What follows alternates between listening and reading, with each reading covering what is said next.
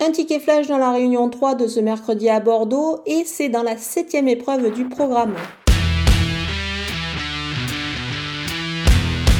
Le numéro 10, Gélogie, est à reprendre en confiance sur un parcours sur lequel il a déjà gagné. Il a repris un petit peu de fraîcheur depuis euh, sa dernière sortie. C'est un cheval qui tourne euh, bien évidemment très bien à droite, il l'a prouvé.